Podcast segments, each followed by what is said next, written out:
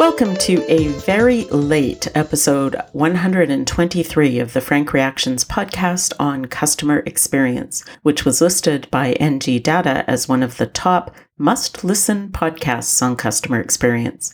I'm Tema Frank, your host, and this show is a proud member of the Alberta Podcast Network, powered by ATB.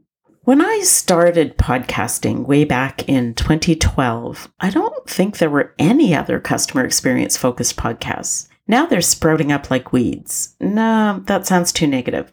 I think it's actually great that more and more people are talking about customer experience. So let's say they're sprouting up like spring crocuses in the Netherlands. Did you know they actually have a crocus vacation week there? It's actually quite beautiful. So, with all these customer experience podcasts around now, I've been thinking about what added value I can give you in the Frank Reactions podcast. And I'm looking at two options. I suspect I'll probably do a little bit of both. I've always had one foot in the business world, but another in the academic world. I don't know why, but for some reason, for articles to get accepted into academic journals, they basically intentionally make them difficult for a layperson to read and understand. But sometimes there's really great stuff hidden in there, which hasn't made its way over to the practical business world. So I would like to translate some of that research in an interesting and helpful way for you. Today's podcast is an example of that. With companies like LL Bean getting rid of their unlimited returns policies and fraudulent returns costing retailers billions of dollars a year, today we look at a very large real world research study that shows how organizations can turn returns into a profitable and positive experience instead of just an upsetting drag on revenues. My guest today is Dr. Necati Ertekin, who's an assistant professor at Santa Clara University's Leavey School of Business. There are some really important lessons for retailers in his recent paper, which is called Immediate and Long Term Benefits of In Store Return. You will hear all about those shortly.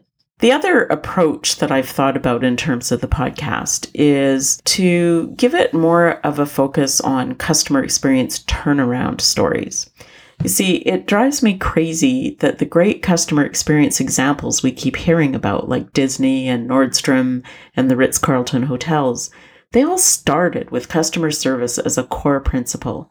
But the fact is, most companies didn't start that way, and most of them are really struggling to get better at customer experience. So, with all us customer experience consultants out there trying to help, why is it so hard to find real success stories? Companies that had bad customer experience and have actually managed to turn that ship around. I'm digging for those stories for my next book. So if you know of any, please let me know. I'll be profiling as many of them as I can on this show as I do my research. We need to figure out what really works and what are the things that sound great in theory but just don't pan out in practice. Before we get to today's episode, I just wanted to let you know about the upcoming Pod Summit, which is Western Canada's podcast conference. It's taking place this year on May 5th at the CKUA studios in Edmonton. The Alberta Podcast Network is delighted to be a sponsor of this year's Pod Summit. If you have a podcast, you're going to learn at that event how to make it sound absolutely amazing, how to grow your audience, and how to create a show that your listeners will love. If you don't yet have a podcast, you'll learn how to start one and you'll be welcomed with open arms into the podcaster community. We're a friendly bunch of people. Tickets are just $150 for a full day of learning and networking, and they are in limited supply, so I'd really urge you to hurry up and get yours. The summit again is on May 5th, and you can get your tickets at podsummit.com. So, now let's get on to my interview with Dr. Ertekin and find out how your organization can benefit from people returning stuff they've bought. I am Dr. Necati Ertekin. I am an assistant professor at Santa Clara University in uh, Silicon Valley, here in Santa Clara, California. Necati, you I've been doing a lot of research in the area of customer service and the returns experience. What got you interested in researching customer service in the first place? So this interest came from the difference in cultures. So originally, I'm from Turkey. I have spent quite a lot of time in Turkey. Uh, and we don't have this business model, or to be frank, we didn't have till recently. Okay. Uh, this business model, when you purchase something in Turkey, it's difficult to return. After I came to uh, the States back in 2006, it was quite interesting to see that uh, as a customer, you, you have that uh, luxury. So mm-hmm. I call it luxury because still most of the world do not uh, offer these uh, options to, to their customers.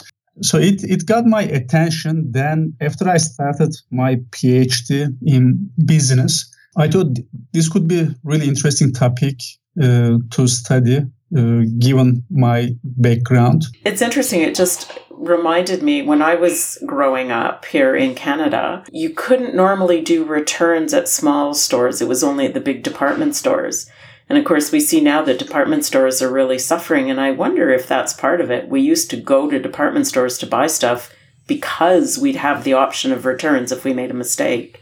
Mm-hmm. Anyway, so you uh, have an article that you wrote, The Immediate and Long Term Benefits of In Store Return.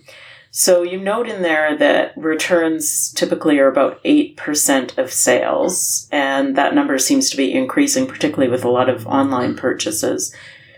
Yet, uh, you know, a lot of companies see that as a big negative, but you're saying that returns can actually be a good thing for a company. So, how is that? Uh, right. So the the general, the common wisdom uh, is that like returns are bad, they are costly, because no no one wants to get whatever they sold, right? So that like from the first point, you think that it it is a costly business, and you want to assign uh, your least qualified people to handle those type of uh, customer interactions mm-hmm.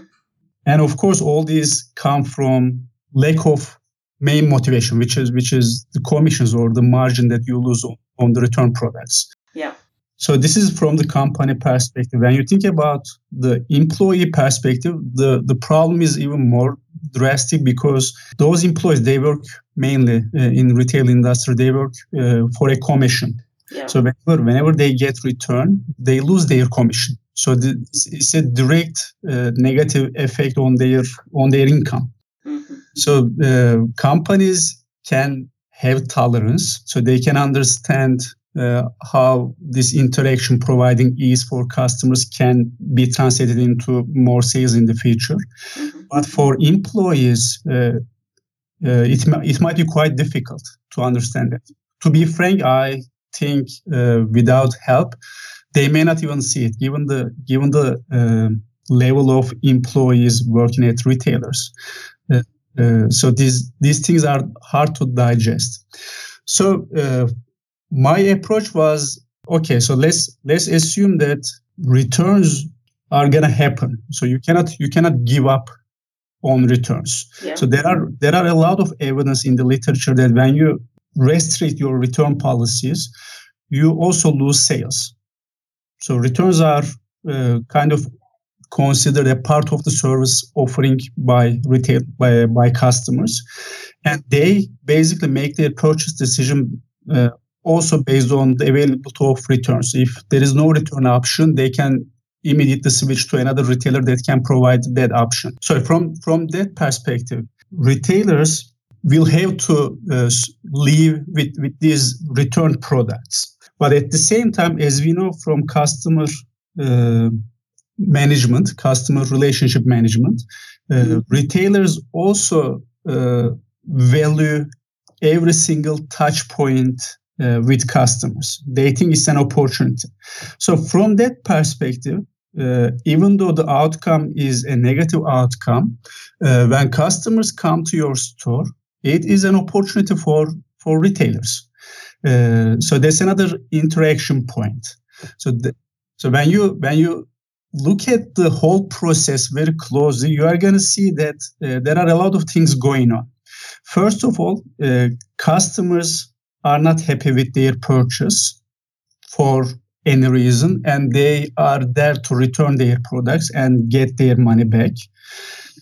On the uh, employee side they are not happy because they are about to lose their commission. And if they can convert that return into an exchange at least they can save their commission uh, maybe not all but maybe partially and the third party is the is the company itself. So the company facilitates all these interactions right? So even though they are not directly involved in this uh, specific experience so they provide the domain for the employee and uh, the customer to to have this conversation. So for the company there are a lot of things going on. So they, they want to make their employee happy they want to make their customers happy they also want to make money at the end of the day right? So this okay. is profit company. So when you think about these dynamics it's, it's really an interesting touch point.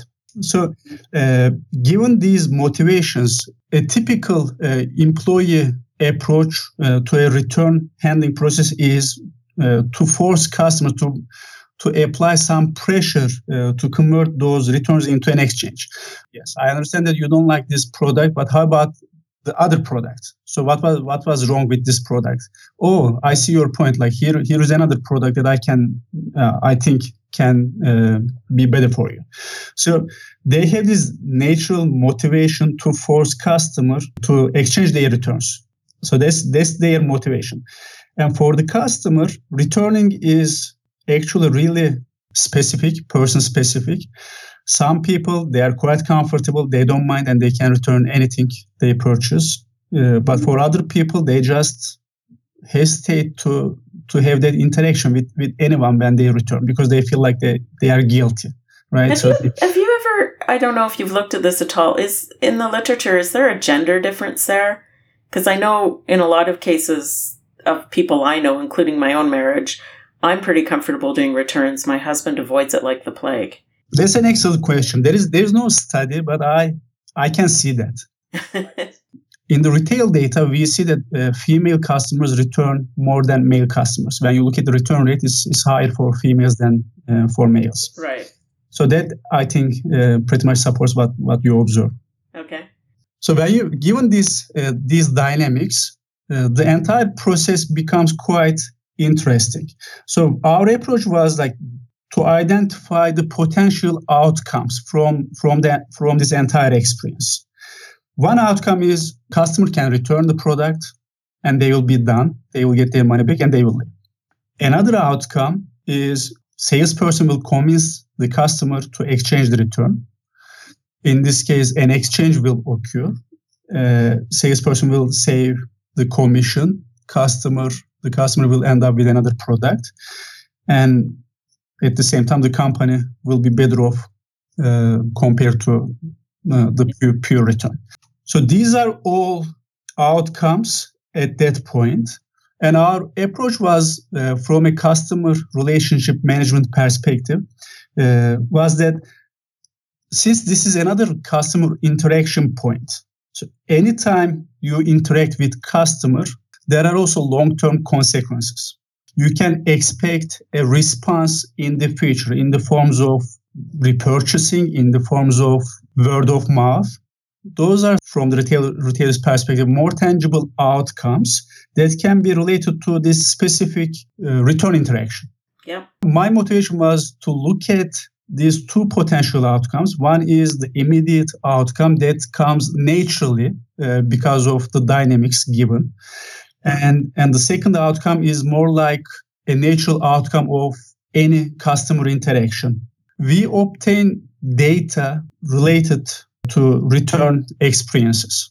So i have contacted this jewelry company uh, during my phd uh, program and i i spent quite uh, a lot of time in, in the company's headquarters office to observe their operations. To be frank, I, I was even on the field for about three weeks to visit uh, three different stores. Okay. I have seen how things can vary uh, from one salesperson to another salesperson or from one store to another store. Uh, when it comes to uh, handling returns. And then finally, we obtain some relevant data set. And the data set uh, includes uh, customer satisfaction survey responses. So whenever uh, a customer returns a product at this company, they are given a receipt indicating that they have either an exchange or you know pure return yeah. and at the end of the receipt uh, there is a link to an online survey so not every customer completes uh, the survey but there are there are plenty of customers when you think uh, big companies big retailers uh, of this size yeah even a small response rate corresponds to a lot of uh, data points and what about the skew? I mean, presumably people who respond feel more strongly, either positively or negatively. Exactly. So this this an issue that you need to uh, address when you do the analysis. You are absolutely right uh, because customers uh, can respond either when they are extremely happy or when they are extreme, extremely angry, right, to show their anger. So either way, uh, so when you do the analysis, you need to consider that option and you need to address it uh, accordingly. Yeah. So this is this is exactly what I did in the in the article. So we obtained this customer satisfaction survey. In this survey, uh, there are a bunch of questions, but there are certain questions that can be related to the interaction that I was trying to explain. Uh, one question is related to the pressure the customer felt during the return experience. So this pressure is directly related to the motivation to, to obtain an immediate benefit, right? right? So if I put the pressure on customer, hopefully I can uh, convert that return into an exchange and I can save my uh, my commission. And of course, sales, retail sales staff tend to be fairly short term, so they would naturally have a short term orientation. Exactly.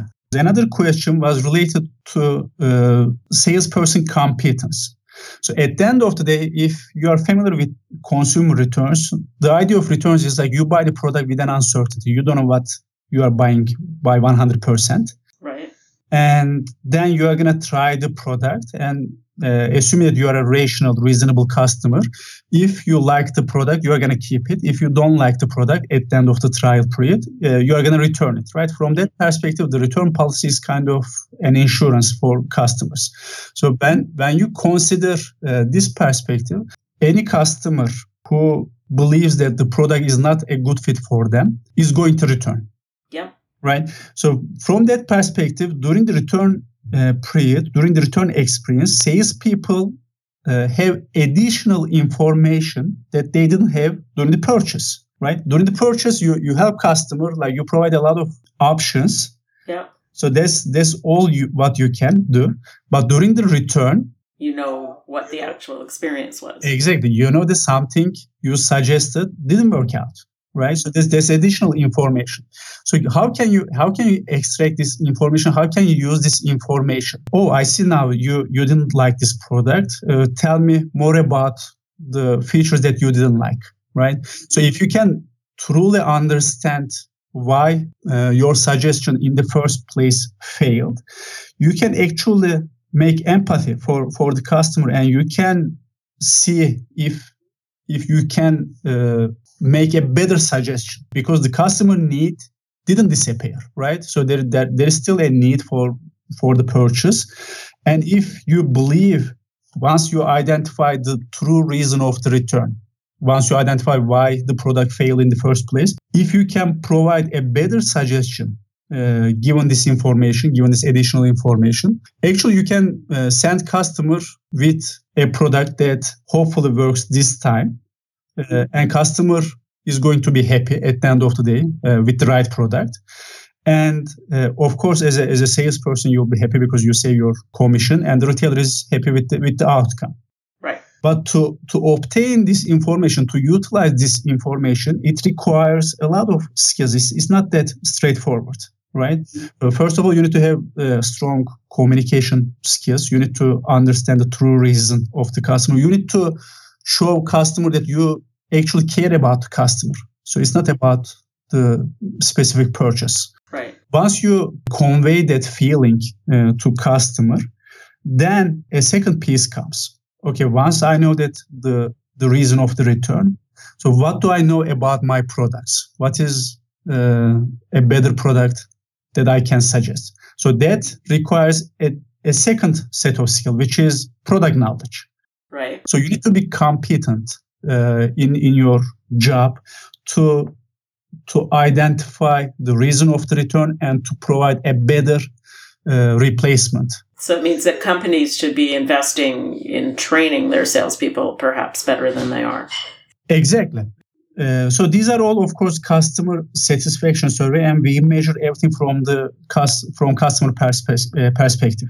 So when you when you jump into perceptions, uh, those things can be quite different from uh, actual intentions.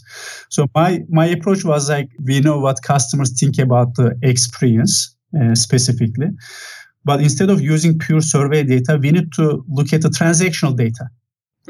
Because that's that's the actual actual outcome. So what I did is I combined these two different data sets. This is another interesting point, by the way. So most of the retailers, major retailers, they keep uh, all these data sets in different departments for different purposes. For, for instance, for this company, uh, survey data was kept by a department versus the transaction data uh, was kept by another department. Right. And these two departments do not communicate to each other. And the beauty of this analysis comes when you when you combine things. Well, but and I wonder you, too, in a lot of companies, I suspect they don't even analyze the returns impact very much. I mean, that that's is maybe a strictly accounting kind of transaction. Exactly, exactly. That is true. They like again, like they, they think that this is a cost center they right. re- reflect returns in their in their accounting. But there is no proactive uh, action that they they they take. But i can tell you that industry is getting better. So when when we combine those two data sets by the way here is another note uh, in this company all the survey data there are uh, roughly i think 48 different questions. 48 questions on a yes. survey? Yes like that's crazy that's nuts. Who's going to fill out a 48 question survey? Uh, customers fill out because they have the incentive uh, to fill fill the survey, so they can get some percent, some discount on their next purchase if they fill. 48 questions. What percentage of them fill the whole thing? Uh, that's quite small, less than five percent. Yeah. Okay. They have millions of customers. Still, it gives you pretty, pretty high sample size. Yeah. So when, when we combine things, we look at the two outcomes. First, in the transaction data, we can identify whether customers uh, converted their return into an exchange, which I call the immediate benefit of a return experience. Second, uh, we can also look whether or not that customer uh, showed up in the future to make another purchase, which is kind of the repurchase, or I call the long uh, term benefit of the return experience. And then we have the survey data. We can measure how uh, customers perceive uh, salesperson competence, as well as how they perceive the pressure they felt during the experience. We can identify the driving factors of uh, of the exchange outcome, and we can also tie analytically. Um, we can also tie this exchange behavior. Uh, we can differentiate customers with respect to their repurchase behavior uh, between customers who exchange their products during the return and customers who do not exchange their products during the return. Right. So what, what I find is the salesperson pressure, whenever they apply a pressure, it is perceived negatively. Uh, so that's, that's expected, but it also increases the chance of exchange. Right. So customers won't be happy, but they'll accept it. Exactly. But salesperson competence, when customers perceive that the salesperson is trying to help them and they know what they are selling, uh, things are quite different. In that case, competence can increase the exchange rate as well as the satisfaction and hopefully the overall uh, repurchase behavior. So I, I, measure two tangible outcomes. Those are exchange and repurchase uh, outcomes. And we also can measure the satisfaction, customer satisfaction level. And the two predictors are uh, competence and pressure. So yeah. when pressure increases, customers are dissatisfied. So that's expected. And com- when competence increases, customers feel uh, more satisfied with their, rep- uh, with their return experience. Yep. And together, when satisfaction is, of course, their future purchase is going to increase as well. So they will be more likely to show up in the in the future. Right. An interesting point in this uh, study is that when the exchange happens, it doesn't necessarily mean that customers are satisfied and they will show up in the future again. Right. It may just be they were heavily pressured. Right. So from the literature, we know that when customers make a purchase, this is an indication for future purchase. So customers who complete a transaction will be more likely to visit your store in the future than customers who do not complete the transaction. Yeah. So that's from the purchase standpoint. But from the return standpoint, what I find is it's not uh, that straightforward. When customers exchange their uh, return, that's kind of completing a, another purchase transaction, right? So you purchase something else. You will be more likely to return in the future if you also leave the store happy, satisfied. Right. So that would come to the salesperson competence then. Exactly. If they really got better at understanding what you needed, you're more likely to exchange and you're more likely to be happy with the result and therefore more likely to buy from them again. Exactly. So when you force the customer to exchange their return, they will be dissatisfied. But what will happen uh, in the future? You're going to lose the business uh, with that customer. So I, I try to quantify the gain through the exchange and and the loss uh, through losing the uh, future business. I try to compare those two things, and what I find is even though like, you can convince customer to exchange today, if you lose that customer in the future, that is going to have more impact on on the business. For the retailer, it's a pure loss, but it's also important to convey this information to salespeople because salespeople can should be also uh, long term uh, perspective oriented.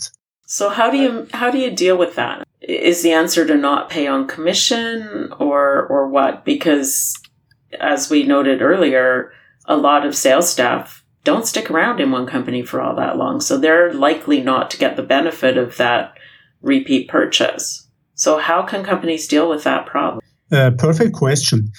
To answer this question, let me tell you what the current practice is. Right. So the current practice is uh, these retail retail along as long uh, as well as other retailers they train their salespeople even though they know that uh, some of them may quit their job but still training uh, has been shown to improve uh, sales in general. So training is going to be there regardless. And when i look at the training module at this company the specific point i realize is that uh, they train their salespeople to do things to exchange the return during the return process. So exchange is the ultimate goal for a salesperson during a return experience.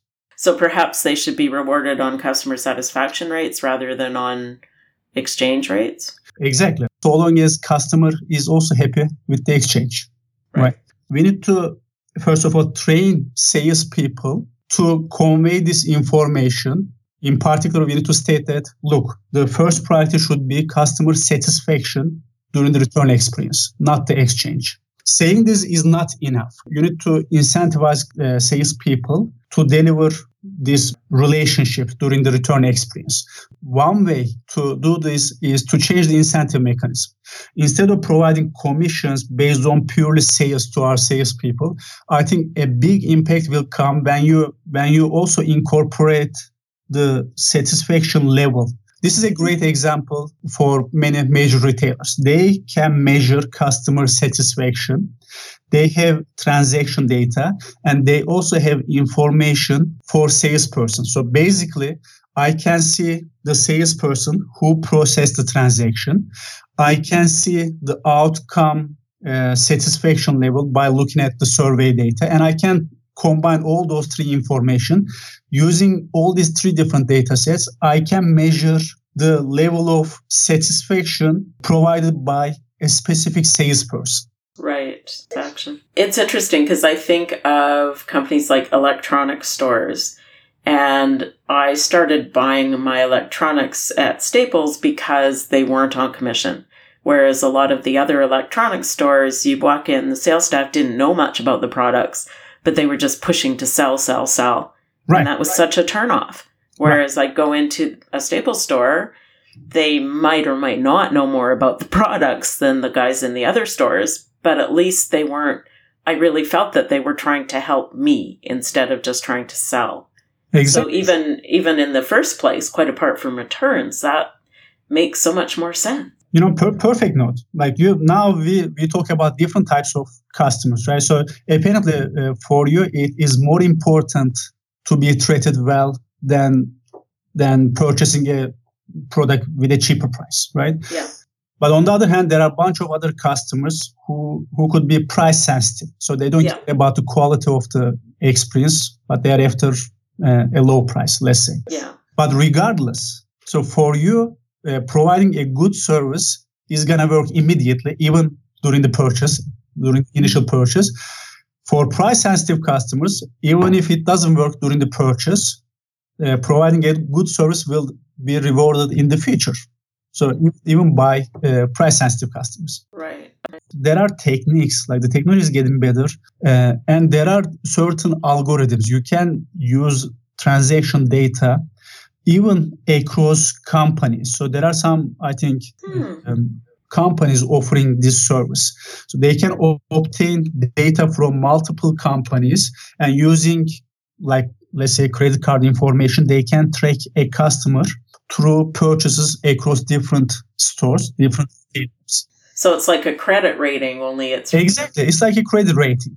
So when when a customer return tries to return, and if that customer is a bad customer, I think uh, Nordstrom or Neiman Marcus, I, I'm not sure, but one of those two companies, even Best Buy can be another company. So they they put this in their policy and they say that uh, now they didn't have this before. Now they say now the company has the option to deny a return based on the case. So they will evaluate mm. each return case by case and they can deny. So you need really well trained people to handle those. Exactly. But those customers get the service from uh, from the uh, third party.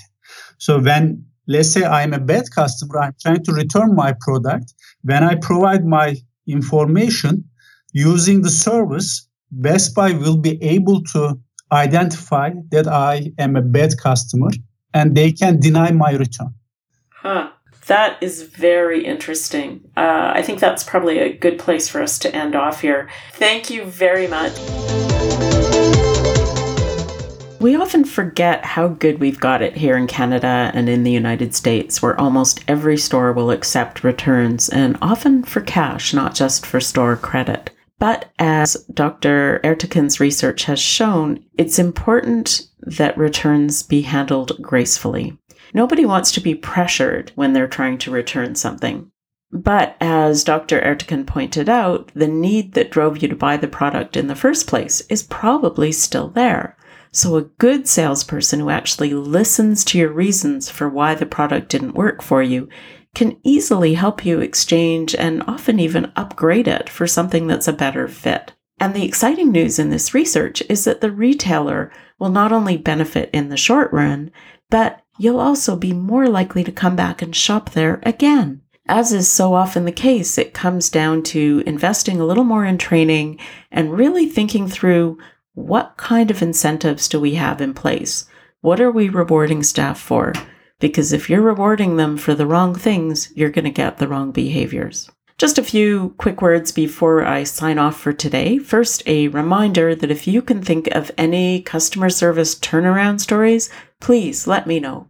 You can reach me as always at Tema, T E M as in marketing A, T E M A, at frankreactions.com or on Twitter at Tema Frank or LinkedIn or the Facebook Frank Reactions page.